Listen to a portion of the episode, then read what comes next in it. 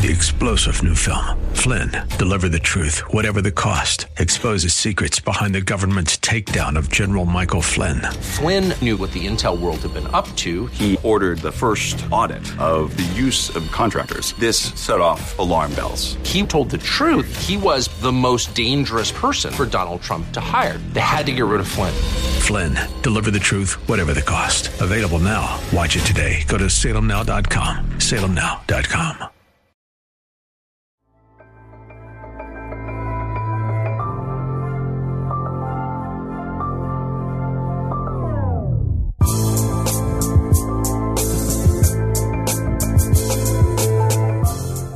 come not to praise winsomeness, but to bury it. Welcome to the Antithesis. My name is Owen Strachan, and I will be your host. The evangelical movement has focused a lot in the last 10 years, 15 years, 20 years on winsomeness.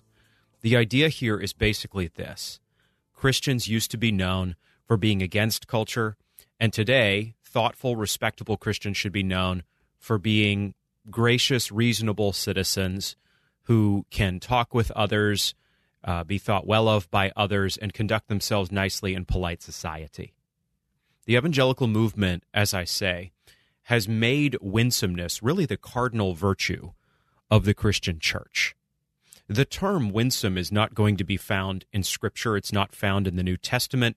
There's different matters that one can draw on to argue in a roundabout way for a case for winsomeness. But fundamentally, we need to know at the outset, as we discuss winsome culture here on this episode, that you're not going to find chapter and verse on this matter.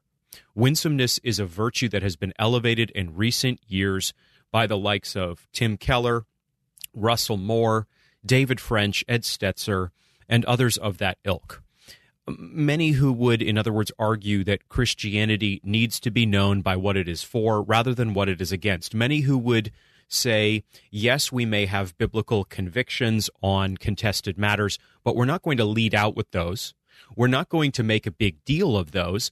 In fact, we're actively going to not set those aside, but we're definitely not going to focus on those matters. We're instead going to talk to you about matters of common agreement, and then we're going to try to show you the wonder and beauty and uh, profundity of Christianity.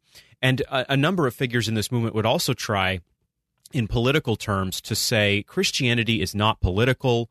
We're not like those old fundamentalists. We're not the moral majority. We have come with a new strategy and a new approach. We're not even really trying to win in the public square at all.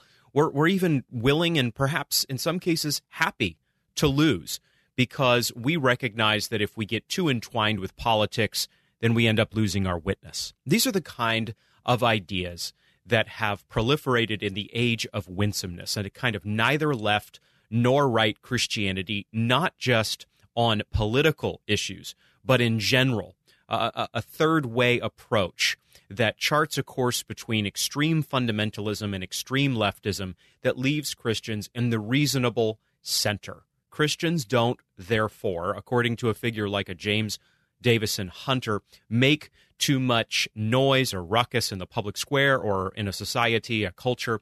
Instead, Christians focus, as we talked about in our previous episode of The Antithesis, on being a faithful presence, being a, a gracious element of a corporation, of a university, uh, of uh, an entertainment monolith, something like this.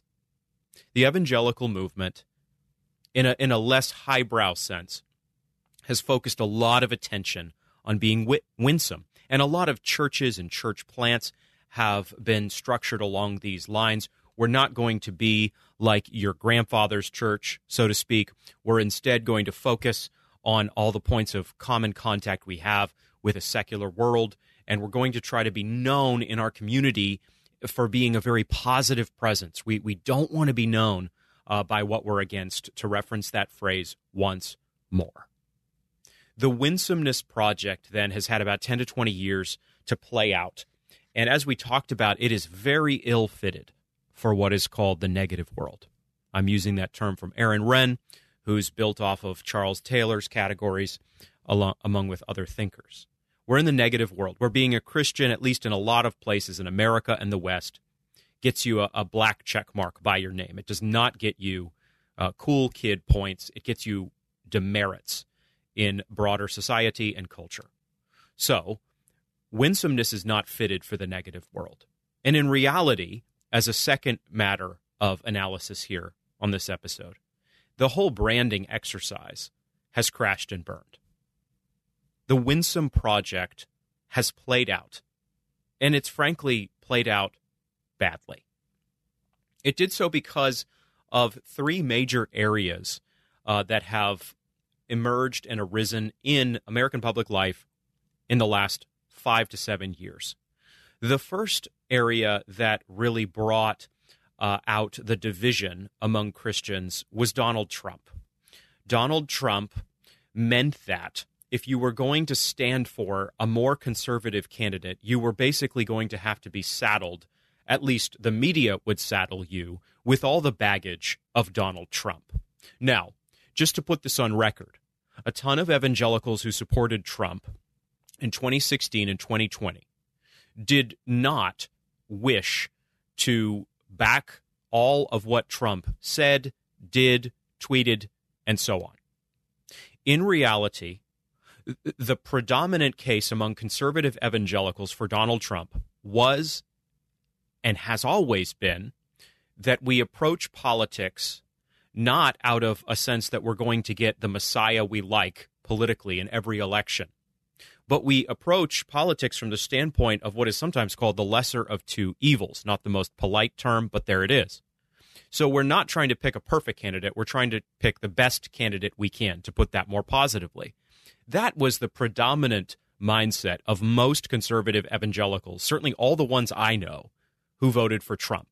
Now, there was a lot of debate in 2016 in particular over Trump, and I participated in that in a very small way and uh, had some criticism for Trump and am thankful that my criticism was over, overcome and the criticism of others, and that Trump was able to do a good bit of good in office, uh, good that still plays out into the current day. Not a perfect president, uh, a lot that uh, we can debate, a lot that we can talk through, some that Christians definitely would disagree with, and yet Donald Trump got a lot of good done in his presidency.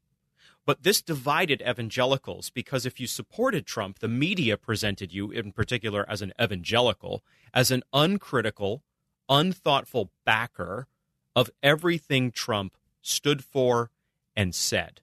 And so that really broke a lot of confessing conservative evangelicals. They hit a headwater they had never come to. We did not see such a quandary arise with the presidency of George W. Bush, for example, or other candidates after him. But with Trump, this polarizing figure, many evangelicals came to see that if they supported him, they would be seen as uh, uncritical backers of all elements of his public program. And that pushed many evangelicals into a choice. And some said, all right, I'm going to have to take the heat. I'm standing as best I can for biblical conservatism, as I call it. Uh, this isn't going to be fun. I'm going to be maligned, and many were and still are, but I'm going to, to vote for the candidate who is at least closest to my understanding of scriptural priorities. And then others said, I am not taking this heat. I do not stand for what this man stands for. And furthermore, I'm going to be tagged for the rest of my life uh, along these lines, and I'm not willing to pay that price. So Trump was an early divider in the Christian movement. And suffice it to say, a fair number of evangelicals desired to be seen as winsome and so did everything they could, among other reasons, to distance themselves from Trump. And to the current day, in mid 2022, some of the commentators I mentioned earlier, including many others, cannot stop tweeting, speaking, and writing about Donald Trump. And I repeat myself Donald Trump broke certain people he really did. The, the spectacle of Trump, that is, is a spectacle that some public intellectuals who profess to be evangelical have never recovered from and may never recover from. We certainly pray they do. We pray that they come back to the scripture and to the solid rock of God's truth. Suffice it to say that if you wanted to be seen as winsome in the Trump era and following it, by the culture that is, by leftists, by elites, you're going to have to be against Trump. Absolutely. You have no option in the framing of the elite media to continue backing Trump but stay in the good graces of the secular elites. And it's important to note this. That is so much of what winsomeness as a cultural project is predicated upon staying in the good graces of secular elites, being seen as a positive presence in society, and being a positive presence in the mindset of some so as to hopefully make disciples in the Christian faith if we're trying to understand the other side in the best possible light. A second major dividing element that has exposed the failure of the Winsome Project was lockdowns. The lockdowns divided not just America, but our world in a second massive, destabilizing, world shaking way in the last few years. And if you were going to be seen as winsome, and remember that winsome is ultimately about the winsome project, that is, ultimately about how others are seeing you, how they are receiving you, you are going to have to recognize that you would play a middle position at the very least on lockdowns and on COVID. COVID, as I've said numerous times, is a real virus and it had real effects in lots of different places. But COVID clearly was not anything close to what it was said to be. And it's very clear that many evil governments across the world used COVID, a real sickness, to accomplish tremendous authoritarian evil that continues to play out in the current day in places like Canada, as just one example. Friends, continue to pray for our Canadian brothers and sisters. Pray for the Canadian church. Pray for the end of tyranny in Canada. The lockdowns divided the church again because if your goal is to be seen as winsome by the secular world, and in particular by secular elite thought leaders and influencers and power brokers, then you are not going to be able to take the position that the church must stay open in lockdown season. No, what you're going to emphasize is a hackneyed understanding of the second greatest commandment that to love your neighbor you actually should be locked down, not only be locked down, but be happily locked down. Not only be happily locked down, but cheer on the lockdowns, which were being presented as health measures when in reality they were the very opposite of health measures. The point is this the lockdowns presented a second major test for the Winsome Project. And if you followed once more the trail of winsomeness defined by the good graces of cultural elites, you had no option to in any way promote, in a strong sense, the gathered corporate worship of God's people, according to texts like Hebrews 10 25. No, that puts you in the penalty box. Standing for the priorities of God's word, including the central priority of weekly gathered worship of the church of Jesus Christ in local expression all over the world m- made you a terrible individual. According to many people who lit up my Twitter feed, for example, and I'm nobody, a murderer, one who was fomenting murder, for encouraging Christians to gather together, for calling churches not to close. I'm on record about this. You can go back and listen if you want. Don't take my word for it here. Go back and listen. There was a ferocious storm that arose against anyone who would oppose lockdowns. And if you oppose lockdowns, just just to put this uh, very clearly here at the tail end of this little discussion, if you oppose lockdowns, you were bad and you lost all your winsomeness points because the culture did not want the church to meet. And so evangelicals who opposed the momentum of the culture lost their winsome brand. The third major movement that has divided the church and exploded the Winsome Project is wokeness. Because the Winsome Project is all about, repeating myself, staying in the good graces of unbelieving thought leaders, taking a stand against wokeness, critical race theory, and social justice. It was a tragically bad move. And so many evangelical preachers and teachers, at least those professing to be evangelical, took no stand against wokeness, are taking no stand against wokeness, and unless God does something great in their life, do not seem to be planning to take any stand, any clear one, sustained one, on wokeness. So this this squares the circle. If you want to stay in the good favor of unbelievers, you are going to need to come to heel on the issue of wokeness. You are going to need to confess your white supremacy. Your church is going to need to read all the white books. Uh, from the pulpit, you're going to need to call for people to read the wretched book White Fragility by Robin DiAngelo. You're going to also commend, very likely, How to Be an Anti Racist by Ibram X. Kendi. Uh, you're probably going to encourage people to check out The Color of Compromise by Jemar Tisby. On and on it goes. You're, you're going, even if you're not fully embracing all the elements of the woke project, you're at least going to virtue signal that you're on the right side of history. In order to be seen as winsome, in order to be seen as a positive presence in a community, you cannot stand against this ideology. You have to affirm it in some way. You have to post a black square on Instagram in June 2020. If you do not do so, you will be seen as a negative presence.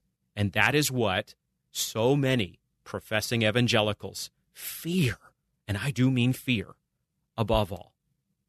The policy on all three of these massive cultural events was this it was for winsome types to play the middle.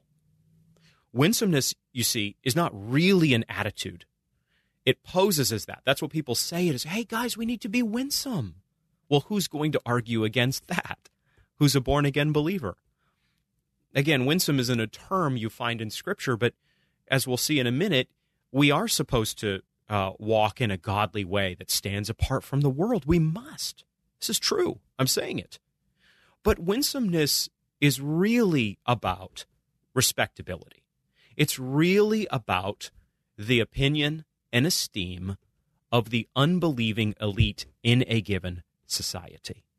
The unstated argument among Christians who champion winsomeness above all is basically this the gospel advances best when Christians are seen as thoughtful, measured, kind, welcoming, and loving. That is when the church is going to make the most progression in a given place. That is when the gospel is going to break out. That is when we're going to be able to win unbelieving peers to Christ. When Christians, to repeat, are thoughtful, measured, kind, welcoming, and loving, but not just when Christians live that way. Please do not misunderstand this point. Do not miss this. This is crucial. When Christians are seen this way. Did you catch that? When the other side taps you as being this kind of Christian. When secularists say, you're not, in so many words, the bad kind of Christian, you're the good kind of Christian. And you actually get more credibility if they follow that by saying, you are conservative, doctrinally or whatever, but you're the good kind of Christian. That is what the Winsomeness Project seeks above all. You're the good kind of Christian, even as you continue to seek to be biblical. And when uh, an when an unbeliever says that, winsome Christians then feel like they have won the the lottery. because they've been affirmed by the other side as being markedly Christian, distinctly Christian, conservative in their doctrine. You're still calling for me to repent and be a, become a Christian. And yet, they stay in the good graces of unbelievers. They're seen as thoughtful, measured, kind, welcoming, and loving. That is what the Winsomeness Project wants. That's it. That's the goal. You want to stay a believer, at least you say you do, in terms of the doctrine you confess and even publicly proclaim.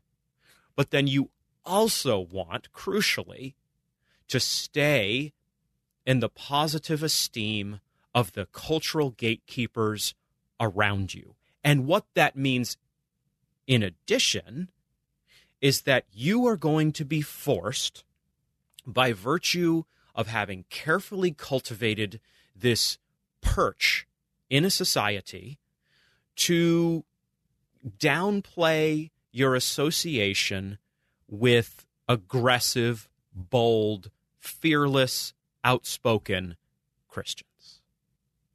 You're going to have to begrudgingly but heroically undermine such Christians. You're going to have to distance yourself from those Christians. In fact, you're going to have to spend most of your life's work helping the unbelieving world see that you're not that kind of Christian. That kind of Christian, the bold, fearless type that, that speaks the truth without apology, that Christian is really your enemy. Your enemy is no longer Satan and those who do the work of Satan in the world of men.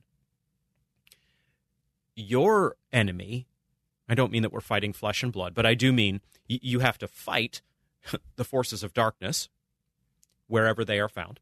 No, your enemy, if you are a winsome Christian, is fellow Christians. It's Christians who are bold and unapologetic and outspoken. Those are the ones who are causing you the trouble.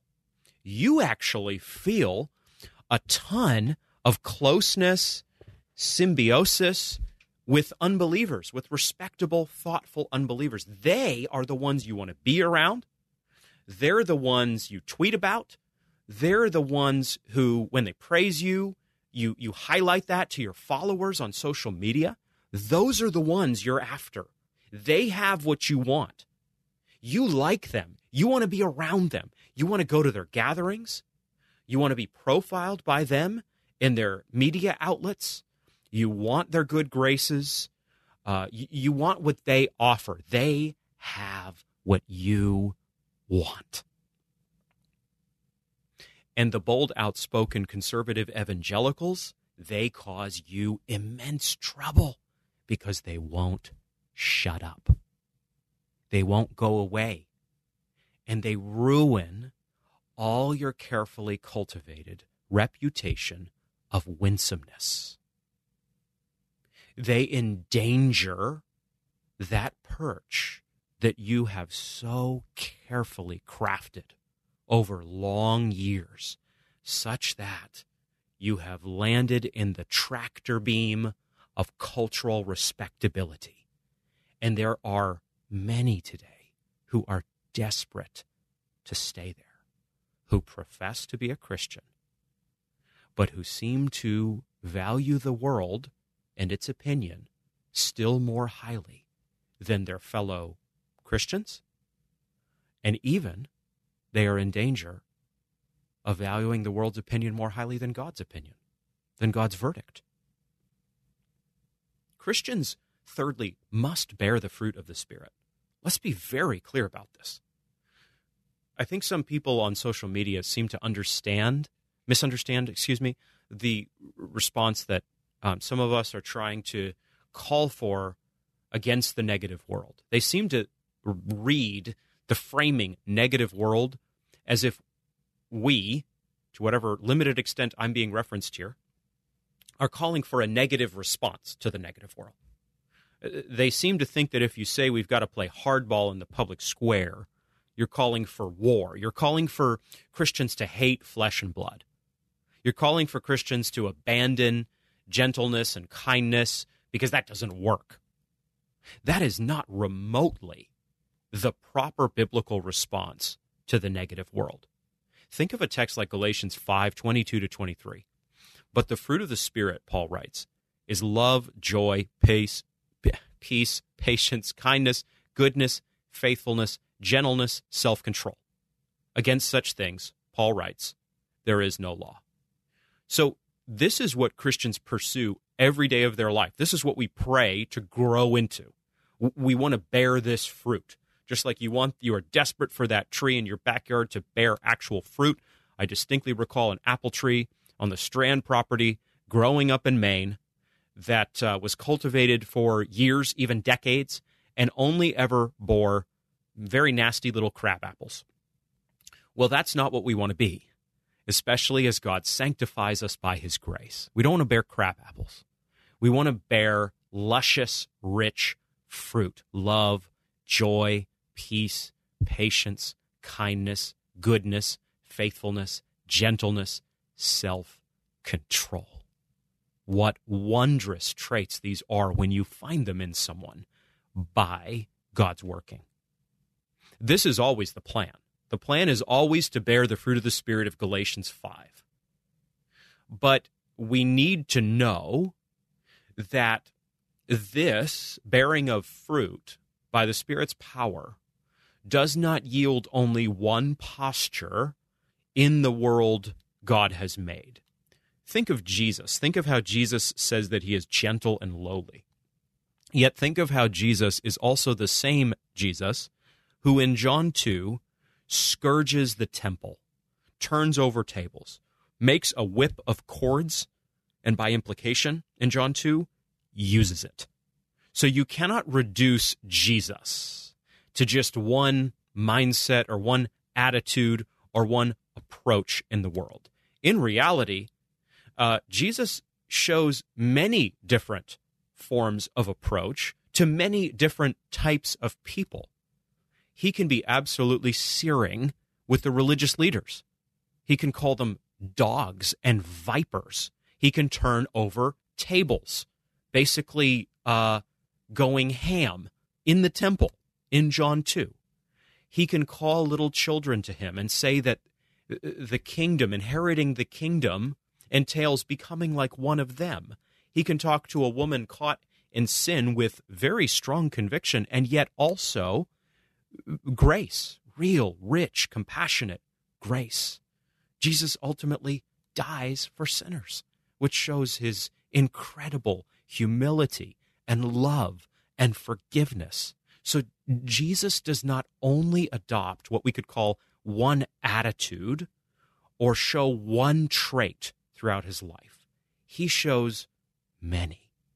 And so too do you and I need to be like Jesus and be rightly incensed against the abuse of children and then be able to go and talk to the neighborhood child who's in a rough f- familial situation they've done nothing to choose and show kindness to them and then talk to a family member who is taking us for granted, uh, who, who we need to call out in a loving and firm way, and then go into the public square and offer clear testimony to the sovereignty of Jesus Christ, and then go to the local church and encourage someone who has just lost their job and is in tremendously difficult straits.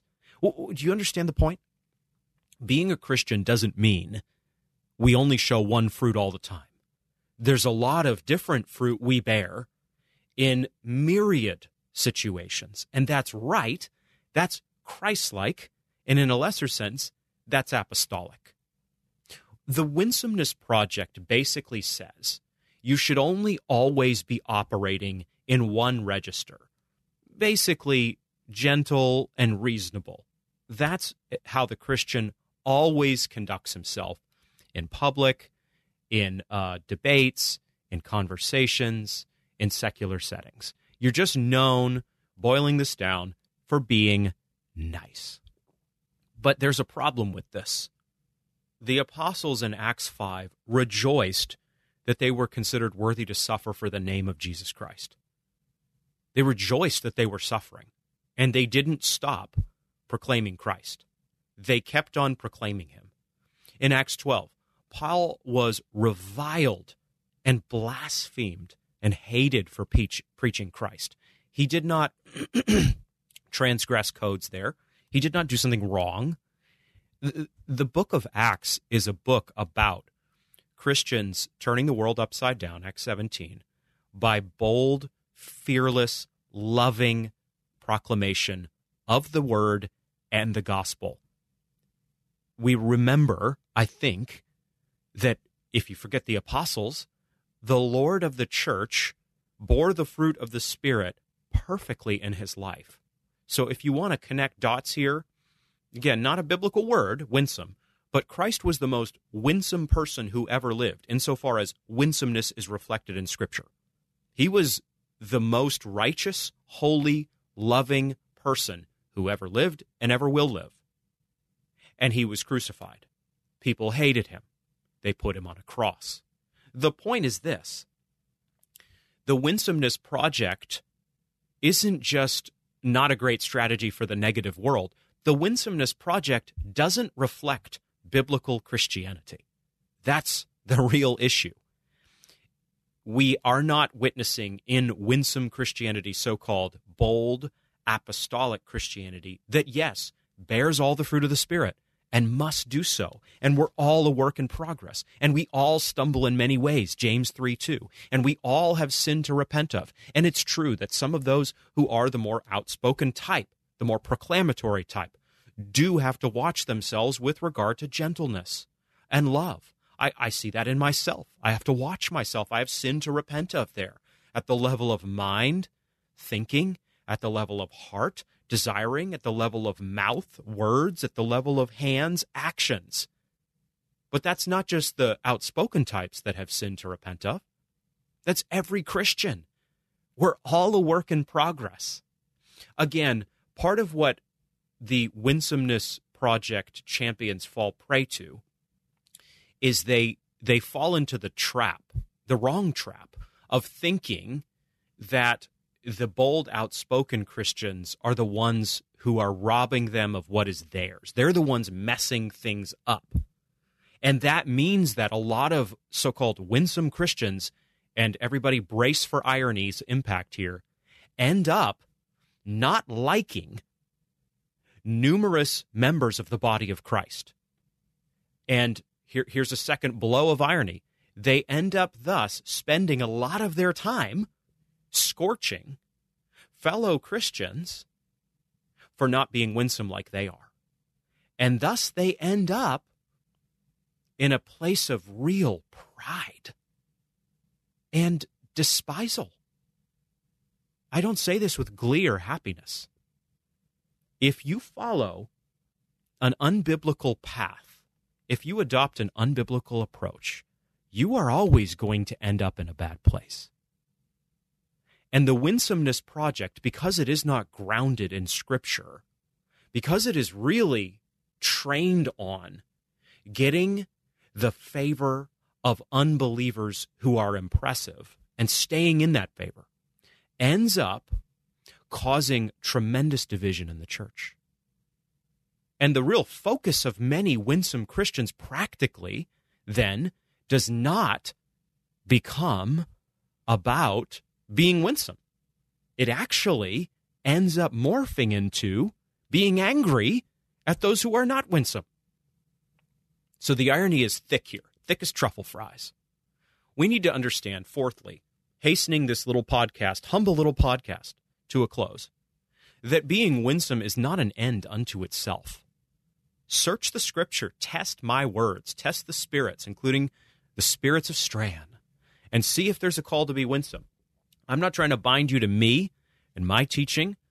I'm trying to bind you to the word, however I can, best I can. Being winsome isn't an end unto itself. Being courageous is really key for the Christian. If you're going to be a bold Christian in this world and be a witness, you have to recognize you have the wind in your face. given that this is a fallen order. And you're going to have to, in Christ, praying all the while, depending on the majestic mercy of God, find your courage in God. You're not courageous. I'm not naturally courageous, but God will work in us so that we can be courageous and thus we can be convictional and thus we will be a loving presence in the world. Remember that love in biblical terms is not defined as unbelievers thinking you are loving. no biblical virtue is defined by how unbelievers regard it. Love is defined by God. Love in the biblical mind is not affirmative of sin. Love is transformative regarding sin. Biblical love is, is not love of affirmation of the self in its sin. Biblical love is love of transformation of the self out of sin. We have to preach the word in being courageous. Think of 2 Timothy 4 2 and following. Preach the word. Be ready in season and out of season. Reprove, rebuke, and exhort with complete patience and teaching. And then what does Paul go on to say? For the time is coming when people will not endorse sound teaching, but having itching ears, they will accumulate for themselves teachers to suit their own passions and will wander, will turn away from listening to the truth, excuse me, and wander off into myths. As for you, Timothy, Paul is saying, always be sober minded, endure suffering, do the work of an evangelist, fulfill your ministry. Endure suffering. What's there to suffer about if you're staying in the good graces of leftist influencers? There's a higher call than being liked. There's a higher call than being seen as nice. There's a higher call than being understood as loving according to the secular, unregenerate mind. The call is to glorify God. The call is to tell the truth. The call is to fulfill Ephesians 4:15, speaking the truth in love. Telling the truth is loving. Rebuking those who contradict sound doctrine, Titus 1:9, is righteous. This leads us to understand in conclusion. Fifthly, that the Winsomeness Project is Christianity cut off at the knees. It's in truth feminized Christianity. It's a Christianity without men. I didn't say without males, I said without men. Christianity is not about fundamentally being liked, being seen as respectable and thoughtful. We want to be thoughtful. We want to be a positive presence in a community. We are not trying to come into cities and towns and suburbs and be hated as if just being hated is a good thing. We do work on our speech. We do seek self control. We don't blast people angrily. We're all a work in progress here. We all fail. We all stumble. We all must confess. We all must repent of our sin before a holy God. We're, we're not excusing any and all behavior just because we happen to quote a Bible verse. That is not a right understanding of a response, a just response, just rejection, that is, of the winsomeness project. We are trying to be those who live at peace with all men and lead a quiet life. 1 Timothy 2. But we need to just break with the winsomeness strategy. This doesn't mean that you hate people. It doesn't mean that you set aside the fruits of the Spirit. It does mean this as we conclude you live out a bold faith. You don't live your life according to the opinion of your peers. You don't measure how well your church is doing by how nicely thoughtful unbelievers, impressive non Christians in your community talk about you. That's not your litmus test. Frankly, the opinions of unbelievers got nothing to do with it. What you care about is the verdict of God. What you care about is what God thinks about you. What you care about is God's priority. What does Isaiah 66 2 tell us that God looks for? Who is the man to whom God looks? Who is the Christian that God is blessed by? Isaiah 66 2, the one who is humble, contrite, and trembles at my word. There is so little humility, contrition, and trembling at God's word in the broader secular world today, and then even in the church. Do you want to know who many people tremble before? Unbelievers. Many professing Christians tremble before the word of men. They're seeking the approval of men. True biblical Christianity, molded and shaped by Christ Jesus, trembles only at the Word of God. The Word of God is everything to us. If you're embarrassed by the Word of God and where it takes you, you need to ask yourself whether you are truly born again. I don't say that in heat or anger or hatred. I say that in love. If the Word of God is causing problems for your personal respectability and winsomeness project, you need to ask yourself whether you know Jesus Christ as Lord and Savior. And you may not. And the good news is, you can be born again. You're not just born again out of a, drugs and alcohol chasing lifestyle.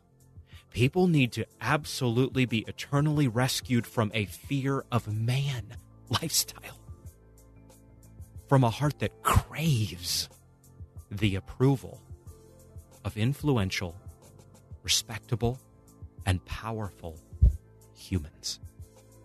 Only one verdict matters. Only one sentence will count on the last day. Well done, good and faithful servant.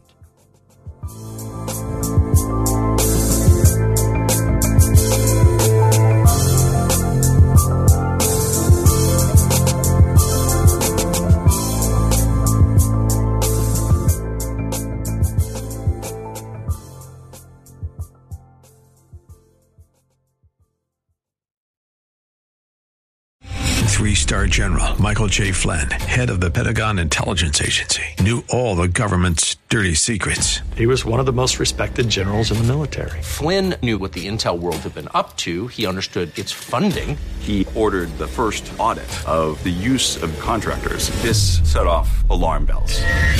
The explosive new documentary, Flynn, Deliver the Truth, Whatever the Cost, uncovers the facts behind this scandal. Flynn told the truth. He was the most dangerous person for Donald Trump to hire. I find out the worst enemy that I'm going to face in my life is right here in America. They took my assessment and they wanted me to change it. And I was like, I'm not changing it. They had to get rid of Flynn with in depth interviews, archival footage, and never before seen personal records of the man behind the headlines. I just felt like I was drowning. Flynn, deliver the truth, whatever the cost. Available now. Watch it today. Go to salemnow.com. Salemnow.com.